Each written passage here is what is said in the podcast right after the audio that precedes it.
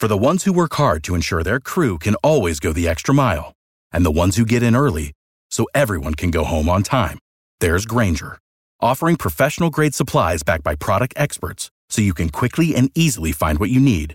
Plus, you can count on access to a committed team ready to go the extra mile for you. Call, clickgrainger.com, or just stop by. Grainger, for the ones who get it done.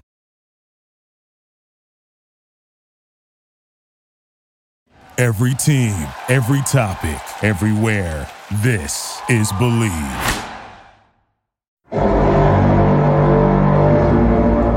Vikings, come out and play.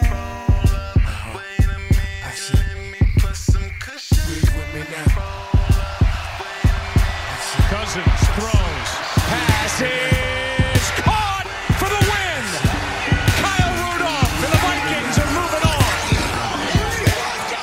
are now listening to the Believe in Vikings podcast with B Mac and Baker. Welcome, welcome, welcome to Believe in Vikings with BMAC and Baker.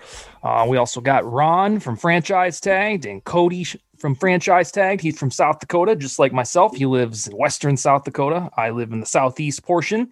Uh, this is the post Super Bowl and the off-season edition of Believe in Vikings. Uh, tonight we're going to have a Vikings only show on analysis. We do not have any guests, but next week we'll have Antoine Winfield Sr., whose son just became a Super Bowl champion over the weekend. Uh, so yeah, tonight we're going to talk a bunch of stuff about uh, the kicking situation, Kirk Cousins, the Super Bowl and how it applies to the Vikings, Clint Kubiak, Zimmer on the hot seat, um, all that type of stuff. But first, we're going to talk about BetOnline.ag. Football might be over, but the NBA, college basketball, and NHL are in full swing. And the only place you should be betting on these sports is betonline.ag. For example, if you placed a bet on the underdog uh, Buccaneers this past weekend, you would have been victorious um, because Tampa Bay absolutely shellacked the Kansas City Chiefs and came out victorious. So um, if you have other bets in that underdog vein, you can slide on over to betonline.ag, whether it be basketball or hockey. Um, Bet Online even covers awards, TV shows, and reality TV. Uh, Bet Online has hundreds of props with real time odds and almost anything you can imagine. And of course, the 24 uh, hour online casino is available. Head to the website or use your mobile device to sign up today and receive 50% off uh, a welcome bonus on your first deposit. Uh, that is a 50% welcome bonus on your first deposit. And it's at betonline.ag. Betonline.ag, your online sportsbook experts. All right, welcome to the show, Cody. How are you out in South Dakota today? Oh, feeling good, feeling good. It's been a bit brisk today, but Yeah, I'm uh, East River and cold here as well. So I- I'm guessing it's the same out there. yeah, All right. not too much snow, but just the Y'all want to know how it is here? Yeah, let's hear how it is in Miami. Right now, the current temperature is, is Dun, dun, dun, dun. 73 degrees. 73. Yeah, it's like the ideal temperature in the world. He's got it. Sweet. How you doing tonight, Ron?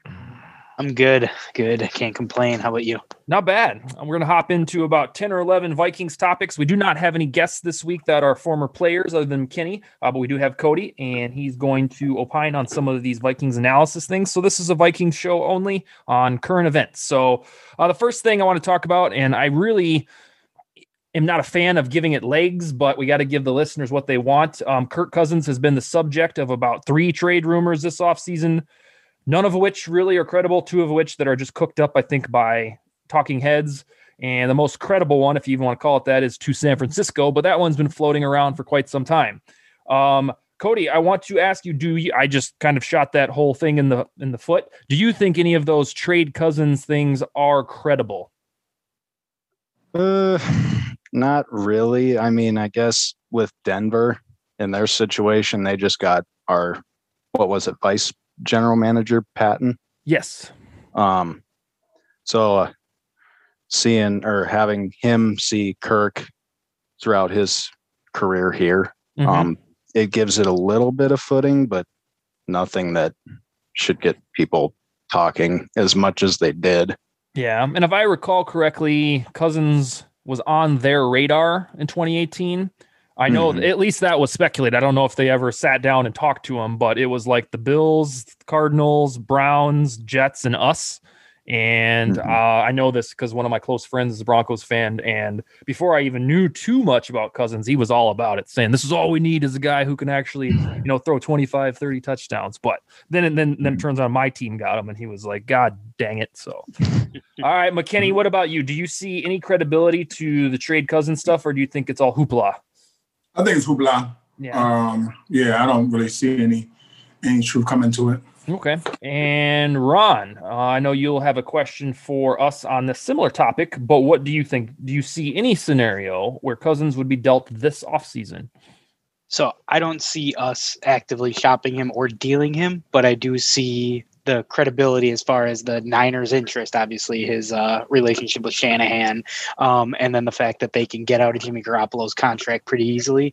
Um, so I can see why they would be, want to make that push. Um, but I think the nail in the coffin to any of those rumors uh, would be the fact that we promoted Kubiak to the offensive coordinator. I think that continuity is uh, primarily dependent on getting the most out of Kirk and letting him have, um, you know, again that continuity. We've talked about it um, several times on this on this show about uh, just keeping that the same tone with the offense, and uh, I think that is kind of that first step of, uh, you know what, now we have our our offense is set. We're gonna move forward with what we have. Okay. And here's my thought on it. So when Cousins struggled out of the gate, especially against the Colts and then the Falcons, where he was downright bad, um, we were one in five, and we looked around at each other and thought, well, maybe if this is the real Cousins coming out after three years and he's not going to be good again, then in theory, it would make sense that he could perhaps go to the 49ers because of his connection to Kyle Shanahan. Well, Cousins turned it around, had an outstanding November and a pretty darn good uh, December. Um, and then we got to the offseason. There's still that segment of the fan base that doesn't like him. Just they won't change their mind. They won't like him. And then you have two tweets from one man named Evan Massey of NFL Analysis and then Ross Tucker. I don't remember what he represents, but they're both verified on Twitter. And they both said that they're hearing that Cousins is on the market and probably to San Francisco. And once you see something like that, then it gets legs. And then we all start talking about it when we don't hear anything from Spielman or Vikings camp. So I think it was probably a Niners thing driven to put feelers out there. So in the off chance the Vikings did want to divorce Cousins, that you know at least there's that communication pipeline out there. Um, but I just don't like, especially with Ron said, I don't see it materializing because we're keeping continuity. And as far as I'm, I believe, I think the Vikings like Cousins, and we just get so bogged down in the everyday of trying to defend him that we don't realize that hey, probably a good eighty percent of the fans are like, this dude's pretty good. So, Right. uh, what's, what's well, and that your- kind of leads right into Yeah. yeah, that kind of leads right into uh, my question. It's, um, I mean, growing up a Minnesota Vikings fan, you know, we've seen the coaches like you know for the most part not having stability, and same with the quarterbacks. Um, you know, Bryant, you probably you went through more than a handful of quarterbacks yourself in your career, but it really minus the couple of years with Culpepper before he hurt his knee, and then Teddy before he hurt his knee. We haven't had a franchise guy. So with Kirk being in his the prime of his career. You know, he's 32 years old, um, and you know, it, Russell Wilson's young, and they're the same age apparently. So, um, but why is that? Or, well, for one part, Kirk and Zimmer, in their own right, they're very polarizing among Vikings fans, and I would think more so than the national media. Other than Kirk's primetime and Monday night record, um, he's not, you know. Chastised across the country like he is here with his own fans, and I just want to know what your guys' thoughts are. Why is he so pol, or why are the two of them combined so polarizing? And I guess is are, it's not like we've had a stable of Green Bay's quarterbacks or Pittsburgh's coaches over the years. It's uh, so for, to me, it's baffling. All right, what do you got, Cody? Why are these two gentlemen, cousins Zimmer, so damn polarizing? Well, I think Zim's been here for seven, eight years now, I think. And fans of the Vikings, they've basically been tired of like, we want to win, we want to ring, we want to ring. And getting a, close to that in 2017, sort of like, oh, we can actually do this, you know. And like we're a position or we're a quarterback away. And then they signed Kirk for this record deal of all this guaranteed money and then people just like pushed him up and pushed him up and then the entire 2018 season happened and they're like, oh, Kirk's not worth the money. So I think with Kirk, it's his contract.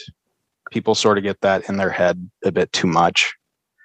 And with Zim, it's just, I guess he's been here too long. But I mean, Andy Reid, he went 20 years without a ring or 20 years head coaching without a ring. I mean, these things take time. Yeah, and then he got his and he became infallible. And then now they got their ass kicked uh, last weekend, and it's kind of like, hmm, was that a was that a one hit deal for him? I mean, not for Mahomes, but for it, it, felt like the real Andy Reid showed up again, at least in terms of coaching. But he's a fabulous coach, don't get me wrong. But the way that I have felt my whole life about Andy Reid of always being the guy getting close, I was unsurprised when everything started to go pear shaped because I was like, this is the Andy Reid that I've seen, uh, and just happened to break through the one year. Uh, McKinnie, why are Cousins and Zimmer such a lightning rod for criticism? Um, because you got to blame somebody. so it's not going to be the head coach or the quarterback. So.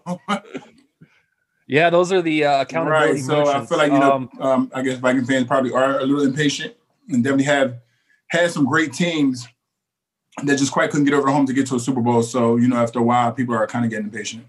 I get that part of it too. Yeah. Obviously, like I've lived it, um, you know, for you know 30 years of getting close and not quite getting there so i understand the mm. frustration but to me it seems like a lot of the fans out there it's like you know blame want to blaming kirk because he'll never get us a ring or not zimmer will never get us a ring but then it's like no one has. So who's to say that they can't? Like i don't right. get it like you know i don't know. To me it's weird um in that sense because it's like like literally kirk is the best quarterback we've had like as far as multiple year span for as my lifespan. Like, I mean, we've had, now had him as a starter three years in a row, which it took almost a decade for us to get that continuity. so, um, I, yeah. I, I will never understand the like the knee jerk reaction of it's not like he's bad. He's not ponder bad. It's he's been you know at worst he's an average quarterback in the NFL. So top fifteen at his best he could be a top eight to five. But it's again eliminating those bad games. Um, mm. So I don't understand it, but um, you know, fortunately, it seems like he has the vote of confidence from Zimmer and Spielman, and really that's all that matters. So. I have uh, two reasons for both men, and uh, I've I've had to put this in perspective for myself several times because I'm like you. I think you too, Cody, where I'm like, what the what am I missing? Mm-hmm. Like, how can I be objective about this? So with Cousins, you nailed it. Both of you, all of you, nailed it on the head with money. Uh, and Ron, you talked about this either one show ago or two show, shows ago. It's all because he carries that price tag that puts him in the category of quasi elite. Um, if somehow, some way, you know, he became a humanitarian and wanted to play for 12, 10 million per year, then he would probably be praised to high heavens, you know, because then they feel like they'd be getting a bang for a buck. So the moment that he got that guaranteed money attached to him, then he was supposed to be like uh, at that time Rodgers esque or Wilson esque. And he's just not quite that good. He's good, but he's not that good. And then uh, the other kicker on him is his personal quarterback record. For those that think that quarterback should be adjudicated by wins and losses, it's 51, 51, and 2. So he's paid about 30 million per year. And if you believe that that quarterback record is a cogent way to evaluate quarterbacks, he's average, like the definition of it. And he should be better than that. But then you have to remember that he's played in Washington and then he got above water here. And I believe he's 25, 22, and one. You know, if you just strip the teams down to bare quarterbacks. And, and then on, lead this with a caveat like of the the Super Bowl rings, but Eli Manning, I'm pretty sure was 116, yeah, 116. yeah, he, so it's, it's only like him. God, I tweeted this out. I can't remember the other dude. There's like it's there's only like three guys in NFL history that have an exact 500 record, and it's it's Eli, Kirk, and somebody else. I'll look it up here when one of you guys starts chatting again. Um, on Zimmer, I'll make it quick. Um, I believe since he joined the team, the Vikings have either the seventh best record in the NFL or eighth best record because of this seven and nine season. But that's damn good when you stand alone look at it. But if I recall correctly, every single man ahead of him has a Super Bowl ring. So I can tell them I'm blue in the face, say that cousin or uh, excuse me, Zimmer is the seventh best coach in NFL by win loss record. But every single time they're going to say, but where's the Super Bowl? Because the dudes that are ahead of him have it. Um, and the other thing on Zimmer that's unfair is his age. Uh, we get enamored with Sean McVay and Kyle Shanahan and all of these young guys uh, that I, I that I, I just don't get it. Uh, that don't win Super Bowls, but uh, we think that because they're innovative and genius young offensive minds, that that's who we should have lead our team, even though all these old guys keep winning Super Bowls as coaches. And Zimmer is the antithesis of that. He's not overly innovative on offense. He's pretty damn innovative on defense. But on offense, in our fantasy football world, we want score and we want points. And Zimmer really doesn't give a damn about that. He wants to hold the other team to not many points and then score enough and get the hell out of the building. So when you look around at teams that are having quasi success like the Rams and sometimes the 49ers, they look different because they're led by younger men. So, all right, the next thing I got is wasn't a breaking news yesterday, but it was uh, a tidbit that I didn't expect to see this early. Uh, they, the Vikings signed a kicker, uh, Greg Joseph, from the practice squad of the Super Bowl champion Buccaneers. Uh, Joseph previously kicked for the Titans in the postseason, um, and he was perfect there. He hit one field goal and nine extra points that were uh, 100%. So, uh, McKinnie, do you think uh, Dan Bailey, he struggled mightily last year? He was damn good the year before. Do you think that Bailey will be the kicker, um, or do you think it will be this new gentleman or somebody else? They'll probably compete during like the off season and, and training camp, things like that. Yeah. And you'll see who has the best rhythm because sometimes bringing somebody in mm-hmm. make somebody else, the other person step up and really focus in. So yeah, I think it'll be a competition. Okay. Yeah. That it, we would pay Bailey to do that. And it would, but it wouldn't be like a, a super, super figure. It'd be, I think 1.8 million to solidify his deal in March. Um, and we just don't know if his yips are everlasting or if it was a one-time thing because usually he's consistent, but it happens to every Vikings kicker that comes through the door under Zimmer. They're they're good for a couple months, maybe a year, and then something goes weird. It's it's a plague. Uh, Cody, do you think that Dan Bailey will be the kicker in 2021? Ooh, uh, yeah. I guess going back to what uh, McKinnie said, just how the off season goes and training camp. Um, I definitely see it going to the fourth preseason game if there's or if the NFL still has a the four preseason games or if they're moving on from that. But I guess it all just depends on how uh, both of them are kicking. And I guess if if Joseph is kicking as good as or even better than Bailey during the training camp and preseason games, then they probably will uh, give Bailey the boot just to save a little bit of money. Yeah, we have a short leash, and I'd say rightfully so because um, there's nothing that makes our eyes roll further to the back of our head than mixed extra points and missed field goals. Ron, is it Bailey or is it Joseph or unnamed kicker C? So I do think they'll have a competition. I unfortunately don't think Dan Bailey will be a part of that competition. Um, I think just his age and his veteran minimum salary, I think that, and lack of success last year. I mean, to be honest, um, I think that is enough reason to move on from him. And I think Joseph is the first step of kind of having that. Um, there one at least guy who's done it in place. And I think that whether it's a late round in the draft or one of those undrafted rookies that usually come in, those seem to be the guys that uh, that hit in uh, as far as young kickers go. I think that'll be what the competition is open to. Um, and again, I think it'll just be purely salary and uh, and and performance based on last year. Yep, two times now um, under Mike Zimmer, a kicker has cost us entry into the playoffs. Uh, in 2018, even though it was only week two, um, Daniel, Daniel Carlson, Carlson missed three or four kicks. Three. And had we won that game, I kid you not, we would have been in the postseason. I mean, probably yep. wouldn't have done much, but it would have been something on Zimmer's resume that looked sleek and sexy that he made another playoff appearance. Same damn thing ended up happening this year. Against all odds, the Cardinals collapsed. Everything that we needed to have happen happened. And had we only beat the Bears or the Cowboys or the Bucks, one of those games, we would be in the playoffs as that brand new seven seed. Uh, and of course, Bailey's struggles came to a head against the Super Bowl champion Buccaneers before they were Super Bowl champions, and that's what started the Bucks winning streak, and that's what started to end the Viking season. So twice Zimmer's been victimized by kickers, and we didn't know it at the moment that it would cost the playoffs, but it ultimately did. So it goes Not to back. mention the the the TCF Bank game uh, where it cost playoff victory. So yeah, I mean he's been he's been hoodwinked into thinking that it's it's we all have that it's locked down.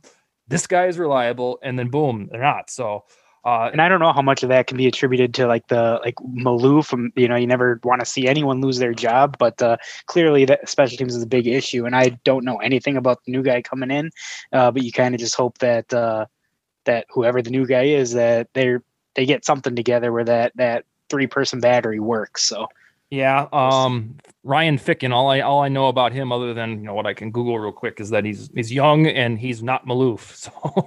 So. So we'll give it. What shot. happened to? Wasn't it Nate Kaeding was like a consultant for us yeah. for a while? Like, I mean, why don't they go with some, a kicker who has done it? Like, I feel like long snapping. You know, if you anyone if they've done it, they that's a rhythm you can get with it. But mm-hmm. kicking, you know, it's like a golf swing. Like my golf swing's terrible, but uh, like people can tell who can do it right can tell me what to do to correct it and every now and then it works but uh, um, i don't know why former kickers aren't the ones who are out there like saying hey this is how it's done yeah you think what you're doing wrong you would think zimmer would be open to trying anything especially if it was you know a dude had done it pretty eh, pretty well in his career and Bryant, like Harbaugh, obviously your coach in Baltimore, he was a special teams guy, but he was never a kicker. Like, what made him so like like have that fundamental understanding of that unit where he was able to be successful?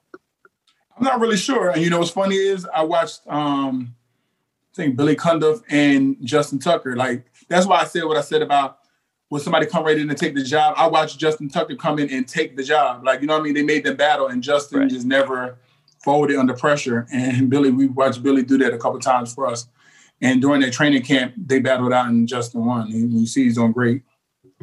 Yeah, he's the, the cream of the crop. Just All don't right, look Ron, at his last name. yeah. Uh, what's your next item, Ron? Um, so you know, with uh, um, the, over the last week, I think Zimmer had acknowledged that the defense was um, kind of the problem, um, which you know he's not saying that he's ever one to pass off blame, but he's never like it, he doesn't seem like the type of guy who's to like go full blast on his own unit, and that kind of seems what he did. But uh, um, based on the team that we had that we threw out there this year, what are you guys' opinions on um, if we just were healthy with Mike Hughes, um, you know, obviously Kendricks, Barr, um, Michael Pierce, uh, if you wouldn't have opted out, and Neil Hunter? Um, my opinion, I feel like that that would alone would have given us a boost where we're going from 25 or whatever to maybe 18, and that's probably another two wins. Um, what are you guys' mm-hmm. opinion on just getting healthy and having the current guys we have on our team, getting them back, and what that impact would be for this team? What do you got, Cody, on that question, on that answer? Um, I guess week one, um, I don't think, or it would have been a lot closer and as much, or not closer, a lot score, low scoring game. Mm-hmm. Because up until well, like the last minute, it was eight to seven in favor of the Packers, and then the Packers scored a touchdown, and then immediately I think Kirk threw a pick, and they scored another touchdown. But having Danielle Hunter in that game, it definitely would have given those rookie receivers and unexperienced, inexperienced, or excuse me, rookie corners and inexperienced corners, um, an easier handling than the thrashing that Rodgers gave them week one.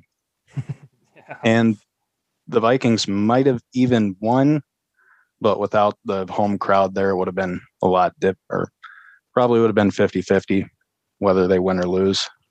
Uh, and then I think they definitely do win a couple more games, probably against Tennessee and against Dallas, maybe even against Seattle too. All those one score games like makes yeah. a world of difference. Mm-hmm. Ryan, how uh, how different would this season have been if we would have had a little bit more health? Uh, oh, I feel like a big difference. Um, some of the key guys were um injured, and I thought you were going to say uh, a crowd too, because I feel like I felt like that played a part too of um, you know, like lifting guys up energy wise and, and, things like that. But definitely having a lot. This some of the key guys, especially on defense, were injured, so I feel like it would have played a big difference, and that would have made some of the other players who weren't injured, you know, a little more confident because they knew they had certain players that had their back. Yeah, there were a handful of players that I learned are backup players, and they're good at backupping, but that's all they all they should be. Um, I would say certainly in the postseason, probably not a threat to uh, stifle Brady after it was all said and done. But uh, I'm glad you brought up those games, Cody, because uh, Seattle was a game that Kirk Cousins uh, took a game-winning drive, those precious game-winning drives and took the lead. Same thing in Tennessee. I think that was a week before, two weeks before the Seattle game, and then afterward in Dallas. So three occasions where the quarterback did enough, should have had the accolades for a comeback, and we get out of Dodge with a win. So that probably put us at 10 and 6. So I think the way that this was constructed, um, you know, and some semblance of health for Hunter Pierce, Barr, Kendricks, and Hughes, I would say 10 and 6 would have been fair. Um, I think 11 and 5 was what I predicted to start the season, uh, but it certainly would have been 7 and 9 because uh, next man up um, is a very cool motto. And uh, I, I mean, I'll emulate it if I ever coach coach my kids and whatnot, but it doesn't mean the next man up is going to be that good. It just means that he mm-hmm. fills in, does his job, but there's nobody that's going to replace Danielle Hunter. Um, you know, especially ugh, man, like the, the, the gentleman that we trotted out. I, I, always look at the next man up as that's your opportunity to yeah. showcase your ability, so you can possibly even if you don't stay there the following year, get paid somewhere else, but like to show that you are worthy of being a starter somewhere, even if not there. So I always feel like you need to take advantage of yeah. that chance of being the next man up and not just being there, just being a, a seat filler. Like yeah. you know what I mean? Yeah, and I think uh that's how many athletes get their chance. But when we have like six versions of it, thinking, all right, next man up we'll be just fine, it's like uh, House of Cards where it's just not going to mm-hmm. work. Uh, the next thing I have for you is uh, Bryant. Um, I want your perspective. So, our new offensive coordinator is the son of Gary Kubiak, and he is also promoted from our quarterbacks coach, and who recently squeezed the two best seasons out of Kirk Cousins' career so far. If you mm-hmm. were still playing and you heard that a dude's son was going to replace him, would you think it was going to be kind of the same feel? I would think so because I feel like if he ever had any questions, he's going to go to his dad who has more of experience and yeah, dad will still be there to help, but not you know as much as he was you know while he was working. So I feel like anything he gets stomped on, and then he's he's you know studied under him too. So I feel like it should be a spin off of that. Okay, fair enough. Uh, Ron, I'm going to ask you this with a little bit of different twist. Um, is it in the bag that Clint Kubiak will be Gary Light, or do you think there's some new wrinkles and stuff like that? Um, you know, I think everyone will come in, um, whether it's a father or not, they're going to come in and try to put their own stamp on things. Um, and I do, I think the knowledge of the system that Gary has um, done and excelled at over his over his career. Um, that I think those fundamentals will still be there, but I think there will be some creativeness, um, and also probably not the. I know I've harped on it before. Like every single second and one, we run it. Um, whereas second and one, why not take a deep shot, see what happens? So who knows? Maybe he'll bring in some of those um, those type of strategies to play but uh, i think it'll be similar but different if yeah. if you get what i'm saying there yeah, speaking of the the blanks and one, so you said second and one. There was about on third and one about three times this year where we tried the, the streak down the sideline. I think Tajaé Sharpe. yeah, there was like three times where we tried it, and I kept telling my wife, who watches every single game with me, I'm like, one of these times it's gonna work, and it better start working because you know when it doesn't, it's I think one of them was either fourth and one, and it's like uh, like all play calling, it's genius if it works, and it's absolutely moronic when it right. doesn't. So, uh, what about you, Cody? Are you high on the Clint hire, or what say you? Uh, yeah, I'm high on it. I just I really hope he mixes in some slants and some quick passes, even some wide receiver. Yeah, where did those go? I that was Diggs' special. Yeah, or like some wide receiver screens. You know, Jarius Wright against the Jets. What was it? Two years ago, I think. Yeah. And then Adam Thielen a while ago. Bridgewater that threw it, so it was a while ago. oh, yeah, that's right. Yep. Or uh, I know Thielen had a wide receiver screen against the Rams a while back too that also worked. Just short, quick plays. You know, one two step drops. Yeah, and this is funny because um, one of the knocks on Cousins is that he just checks down all the time and that he doesn't throw it deep. And then we, the people that study it and watch it diligently, are like, why doesn't he just check down once in a while? You know, it's the exact opposite of the narrative. When we know damn well he can launch it 60 yards, we've seen him do it. And then uh, I, I, remember, you know, even I was joking, but I wasn't. I was like, I really wish he would just check it down to Dalvin a lot more because Dalvin's so dynamic. So yeah, and with slants, that was Diggs's bread and butter. And when we drafted Jefferson, the knock on him was that that's all he does is little routes and he's not a deep threat. And then that was the opposite too. We were like, can we get some slants for Christ's sake? What's all this long ball stuff?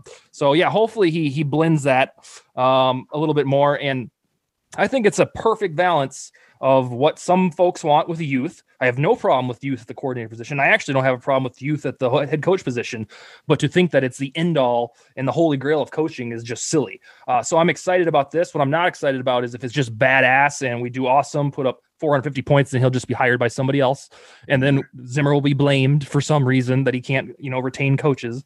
Uh, it's just a bizarre, bizarre dialogue at times. Um, we watched the Super Bowl. Um, the only reason that Super Bowl on Sunday night, and McKinnie, you probably feel this too. The only reason that felt like a good game at all through some of it was because Patrick Mahomes was on the other team. If that was anybody else besides he or maybe Russell Wilson, if that was Ryan Tannehill or something, we'd be like, this game sucks. I mean, there's no way they're coming back. But for Mahomes, we gave him every opportunity down to like the second to last possession uh, for his offensive line to get their poop in a group.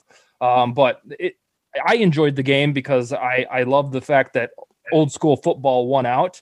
Um, but the game was only worth watching because we had this glimmer of hope that Mahomes would do his theatrics, and he wasn't able to because he was under siege. So my question will start with Ron: Is what did this Super Bowl teach you as it applies to the 2021 Vikings?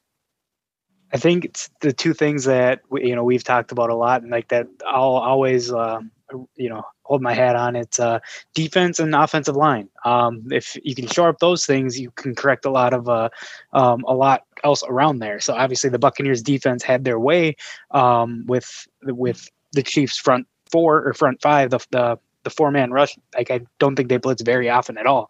Um, but that. Uh, um, that alone um, just shows that hey, if you can get pressure with four because the other offensive line is isn't very good, um, it's going to help everything else out. No matter if you have Travis Kelce and Tyreek Hill or not. So, um, and for as a Vikings perspective, I do think that um, it actually does make me more entrenched to want one of those premier offensive linemen early because you, again you, like we've all seen the numbers with stats. We all watch the games. When he has time he can make every single throw in the NFL he has one of the better one of the best arm talents in the NFL given time.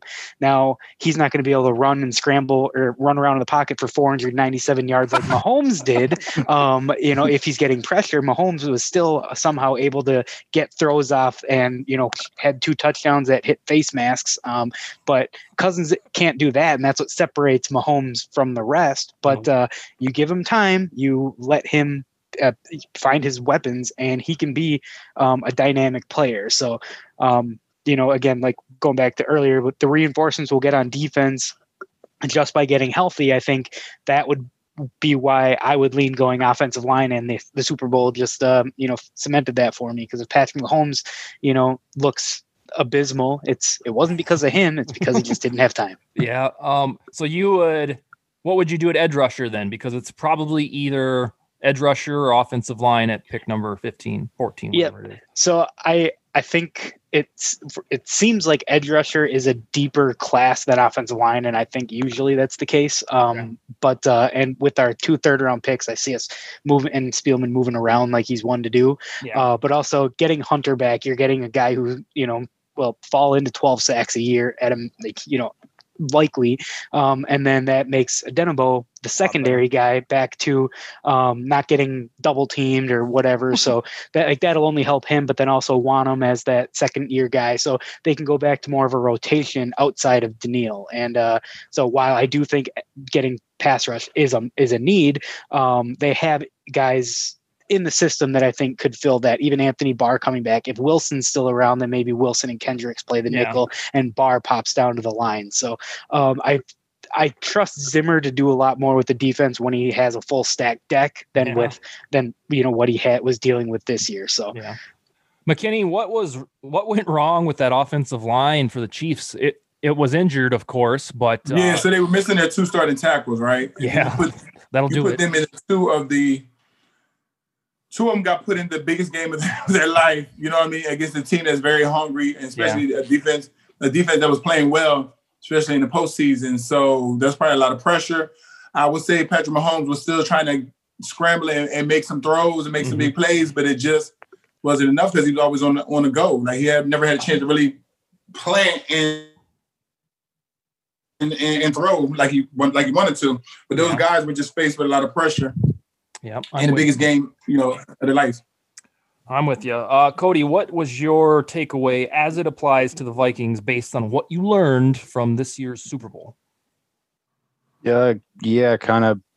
Uh, McKinnie and Ron both said it. Offensive line is important, but um, both the Kansas City Chiefs tackles were Pro Bowlers, I believe, this year, or All Pros, one of the two. The ones that um, got hurt?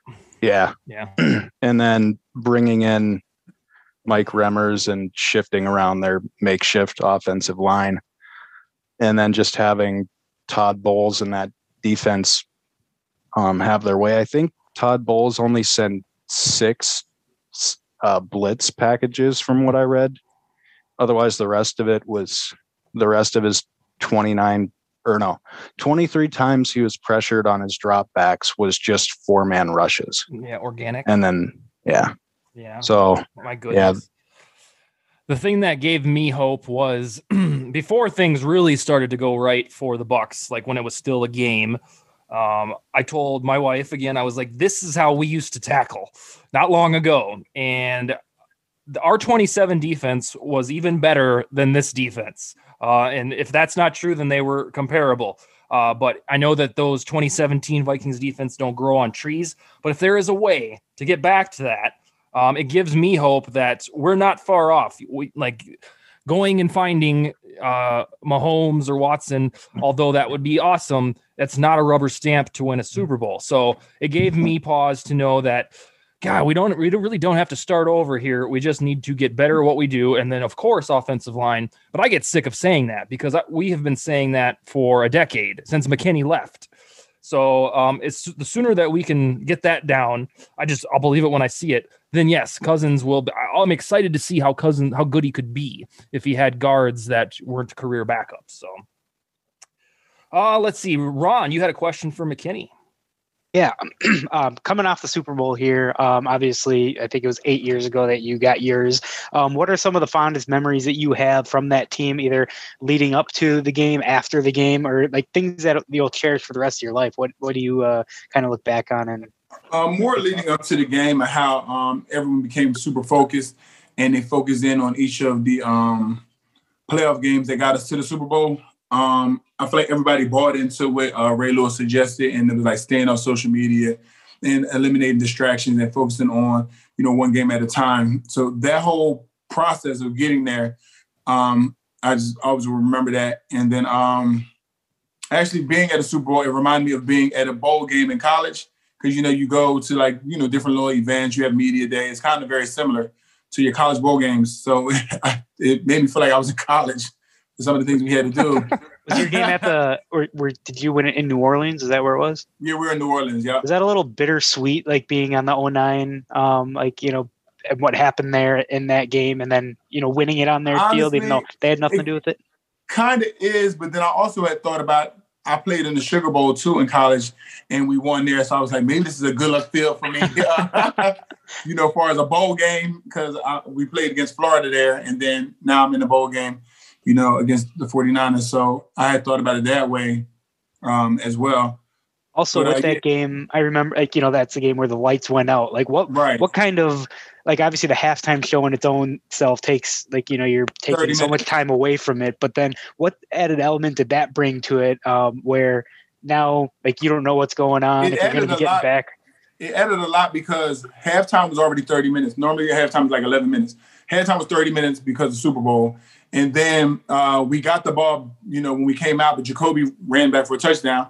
So we never stepped on the field as an offense. Defense was on the field. They were kind of driving, and then the lights went out.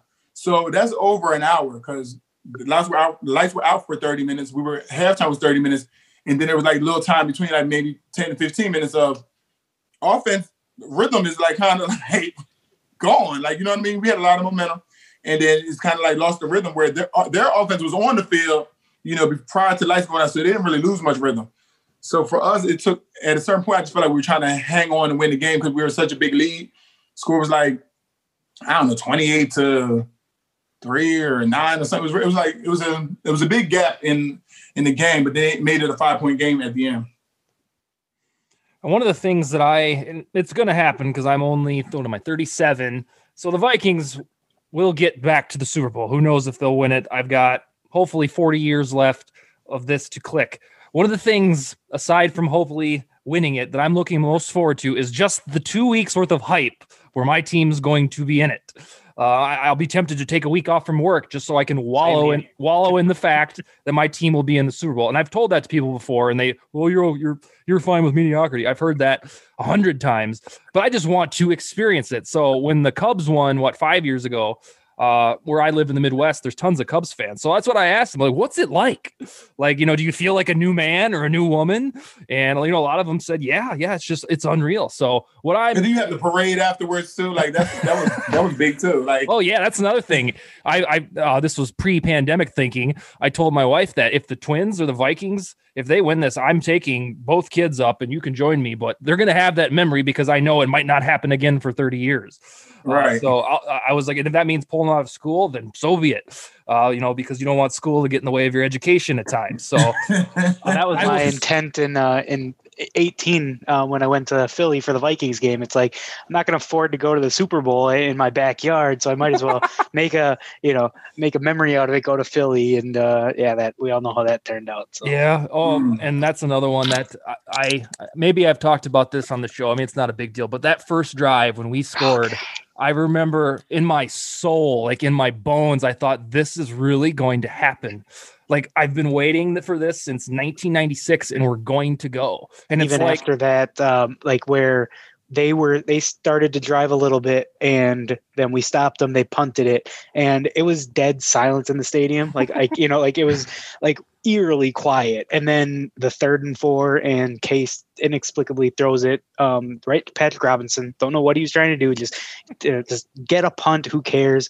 But then the pick six turned it around, and mm-hmm. uh, it, it, was deafening in that stadium. And from that point on, um, it was it was yeah. over. So. Yeah, yeah, yep. And, uh, and that was what was so depressing is it, it couldn't. I always say that I'd rather just get my ass kicked in a football game, my team, than lose some weird ass heartbreaker. Yeah. But when you have a little like beacon of hope that God, we're going to do this and host a Super Bowl, and mm. then it's just whisked away. I had to rethink that theory. I, am back to where I'm at. That I I hate losing on lost like blown leads. The things that drive me nuts. My wife will see my my because usually I can Vikings can just lose, and I'm like, all right, onward. But when they have a lead by two scores or more, I'm absolutely crushed, bitter. Like I act like a three year old. I just sit there and so it's it's pretty. So the wild. worst part too, like about that um, about that game. Well, the game itself was bad enough, but uh, if you recall, we or well here in Minnesota, there was a snowstorm, like about a like a 17 inch snowstorm. So we got delayed in Philly an extra day in that shithole town. So and uh, you know I only had Vikings gear with me, um, and uh, yeah, we it was it was terrible. It was the worst. Um, you couldn't go anywhere, and uh, yeah. Yeah. All right. Well, with that said, fresh in our minds, uh, Cody is is Zimmer certifiably on the hot seat come September? Uh, come September, no. I think, uh, especially if like Hunter, Barr, Pierce, and Kendricks all come back healthy, hundred percent. Uh, I don't think right away. I think. Oh if, no, no. But I mean, do you think this season is a referendum on him? Do you think if we go seven to nine again, he's gone? Oh, uh, yeah, probably. Yeah. Just because, I mean, they won seven games, giving up thirty points a game, and if your defense, or if you win seven games again, and your defense gives up 24, 25, then he's probably going to get to going. But yeah, it'll be an interesting like dichotomy on the defense because ordinarily what I say here is is this bunch of injuries that happened in 2020 and therefore the defense sucked or is it more likely that Mike Zimmer just doesn't know how to coach defense anymore? And usually you'd mm-hmm. say it's probably those injuries. But there are times where a coach has just lost the feel of it and it's not clicking anymore. So there's a chance that he might not be up for the task anymore. I don't believe it because where there's smoke, there's fire. And I think all of those injuries, like we talked about, contributed to, you know, the mediocre record. Um, but yeah, it'll, I, I think, um, spilling the beans here, I think this, no matter what, injuries, a galore or none at all, I think Zimmer has to have a competent showing in the playoffs. Um, you know, hmm. whether that's a wild card, divisional round, I think that there has to be maybe not a win, probably a win, but at least they have to look like they belong there in their first playoff game. McKinnie, do you agree? Yeah, I agree. Um, I feel like they belong there. Yeah, well, hopefully they hopefully they get back. Uh, Ron, do you think this is a, a make or break for Mr. Zimmer? I do, and I just and I don't necessarily think it's anything for like because of him. I just think that longevity. Um, if you have, you know, whatever, like every other year, he seems to in the playoffs, not in the playoffs, in the playoffs, not in the playoffs. But uh, if you go back to back, not in the playoffs, I think it gives the Wilfs um, enough uh, traction to make a move. Um, and obviously, um, you know, as big of a Zimmer fan as I am, like you know, if, if things start to go south um, and it's not injury injury related, um, I'd be on board with just making a change because. Uh, you know, there you only have so many opportunities with a you know 32, 33 year old quarterback, and if assuming the roster stays where it is, um, the roster wouldn't really be a problem. So does does Spielman go with them, Ron? I think it is a package deal. Um, okay. Unless you know, like he's Spielman's had some great draft classes, but he also has had some glaring misses um, that he's been fortunately been able to back up with success. Um, obviously, Treadwell was a bust, but we had Diggs. So one's a first round, one's a fifth round. Like they weren't the same draft class, but yeah, like you have guys that emerge after, like even going back with Cordarrelle Patterson, he mm-hmm. like was great as a special or a special teams player, but he wasn't that number one wide receiver. But yeah, Thielen, Diggs emerge. It glosses over those other misses. So, um, I mean, I do think it's a package deal, but uh, we'll see what happens. Yeah, it's weird how with Patterson, uh, I recall the conversation around him with as Vikings fans that yeah he was kind of a miss because he wasn't the receiver we thought he was. But when he's gone elsewhere and been dynamic in special teams and, and dribblings with uh, running back, and it seems like people just love him. And maybe that's because I'm not in their fan base. Uh, but and because probably because he wasn't the first round pick for them. Like yeah, same yeah, thing. If, yep, if. Mitchell Trubisky goes somewhere else and is a competent quarterback, yeah, um, you know, people valid. are going to be happy about it. Yep, that that is extremely valid. All right, Ron, you've got one more question, and I've got one more. Why don't you uh, throw that at one of us? Yep. So, um, you know, I'll ask uh, kind of the forum here. So, over the past few years, we've had players who have broken out on the team that were on the team. So, like a few years ago was Anthony Harris. You know, goes from the undrafted guy, works his way up, becomes a starter, and is tied for the league lead in interceptions. This year, I would argue that Eric Wilson was kind of that guy who was on the team, mainly as a special teams guy and a reserve linebacker, made the jump and showed that he is a capable starter in this league. Um, whether he's an impact every down player, that's yet to be determined um, on a full time basis. But who that is current, do you guys see that's currently on this roster um, that can be that player we're talking about a year from now as someone who broke out when you kind of weren't anticipating it? Um, I can start, and I don't know if you guys want to copycat or if you got your own holstered. Um, and these might be easy because they're so young, but I think Gladney. Um, I think because he's so ferocious and he hits pretty hard and he he can tackle, which will will really really need again. Uh, his pass coverage wasn't great for his rookie year, but we often look at rookies through this lens of they're like, well, he's not very good, but normally these dudes take a long, uh, at least two or three years to grow into their own. So uh, with Gladney, I have no reservations about him. Um, you know, being the first rounder that we selected, and from what I saw, I really liked because you know he was feisty and he can hit. I mean, he always almost played like a safety. Uh, so I think the coverage will come with him. And then uh, Bradbury, uh, I think that uh, I don't know if this will be a make or break because it'll be year three, um, but he certainly was not great with pass protection, um, but I, I think that he will mature um, mainly because he was when he was drafted, he was so old for a draft pick. I think he was 24. So I think this year will be the year that we're like, okay, yeah, he's finally coming to his own. And then uh, then a dude like take a flyer on like Harrison Hand, who had the good game in New Orleans. That seems like a dude that Zimmer can make into you know his his personal project. Um, and he might get time if mike hughes inexplicably is hurt again. But we shall see. Cody do you have a player that you think will break out? Uh yeah. And i guess i don't know if he's gonna make the team or not but maybe chad beebe. I know he had that muffed punt and then that redeeming touchdown catch um but i mean everything you throw to him he seems like he catches it. So yeah. I don't know. Maybe he breaks out into the wide receiver three position. Yeah. Um, if they don't go or target a wide receiver in free agency or the or the draft. Um, but that's if he makes the roster. Yeah, um, we but we say that every not we don't say the first part every year, but uh, in terms of if he makes it, we do that every year, and he always makes it. And then before this one, market Cheryl's. so yeah, I think he'll make the roster, and I think uh, with him, it just need, means targets because our two mm. superstars, uh, Jefferson and Thielen, hog so many targets. And even when Diggs was here, we know his thirst for targets. Um, and then the fact that we have two tight ends usually that can catch the ball. The third wide receiver, wide receiver three is just an afterthought. And I hope that mm-hmm. Clint will change that so we can have almost like a Ram setup with Josh Reynolds, who you can actually start on your fantasy team every now and then if you're if you need some depth. Um, because we have not had that since you talked about earlier, Jarius Wright. Just no semblance of a WR3. Like I don't even pretend like there's going to be one. So I'm hoping this year might be a, little bit different. McKinnie, do you have any dudes that you expect to? I don't really. Um, I really don't look at. Yeah, not yet. But I'll keep an eye out for some. Oh yeah, no doubt. All right, the last thing that I have for oh, wait, real quick, uh, yeah. I, to, uh, uh, to answer my own question. Oh yeah, that's right. I, I want to. I do, and I'll to caveat, I will cheat because I don't know which one of these three. Um, but I do think one of these three, whether it's Armon Watts, Jalen Johnson, or or not, um, I can't think of his name. Johnson, um, the defensive tackle, Jaleel. and uh, Jaleel Johnson. I don't know why I was thinking Jalen and Jalyn Holmes.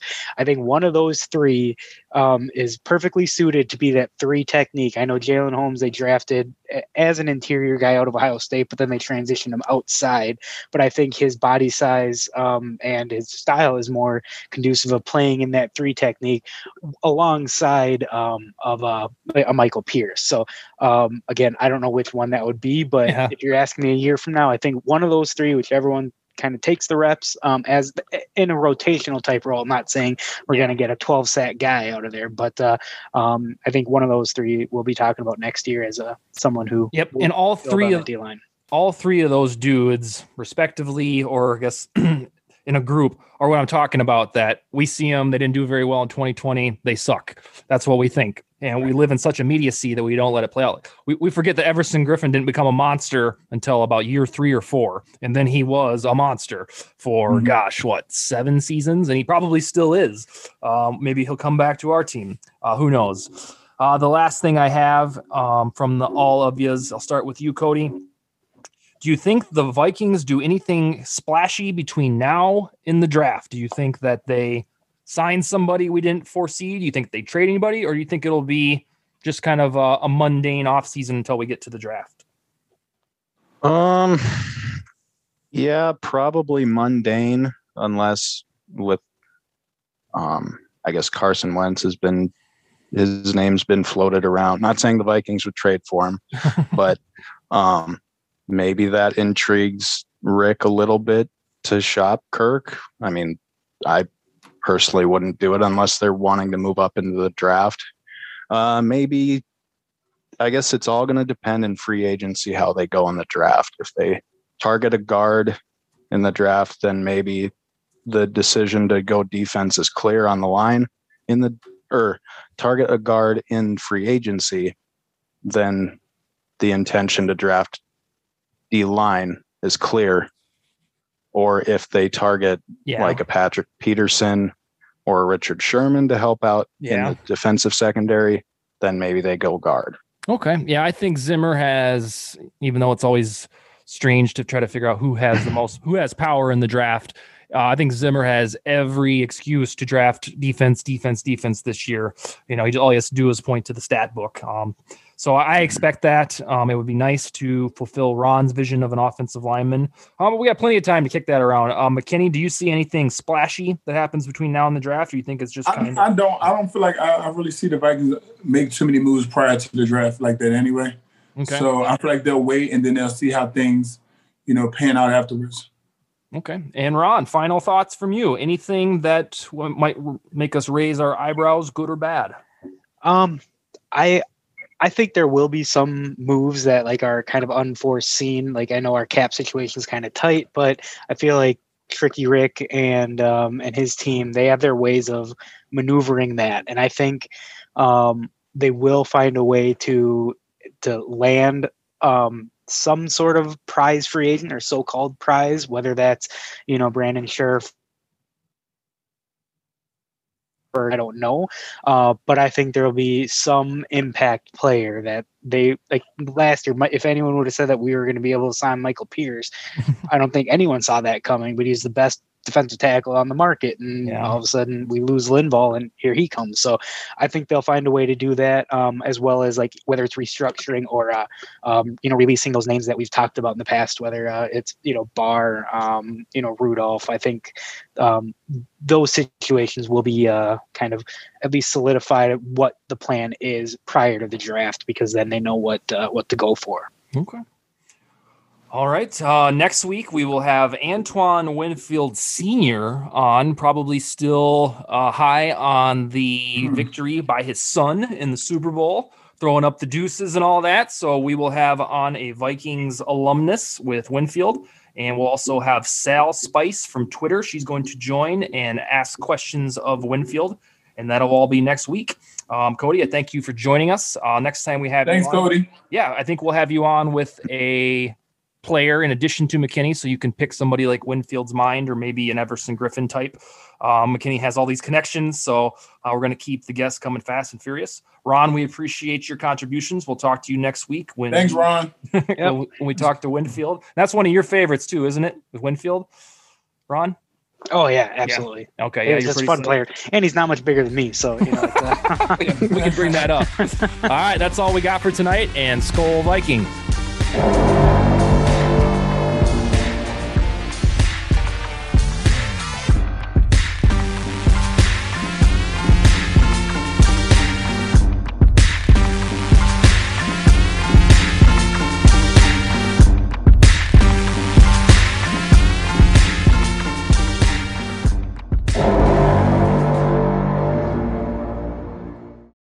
Without the ones like you, who work tirelessly to keep things running, everything would suddenly stop. Hospitals, factories, schools, and power plants, they all depend on you. No matter the weather, emergency, or time of day, you're the ones who get it done. At Grainger, we're here for you with professional grade industrial supplies. Count on real time product availability and fast delivery. Call clickgrainger.com or just stop by. Grainger for the ones who get it done.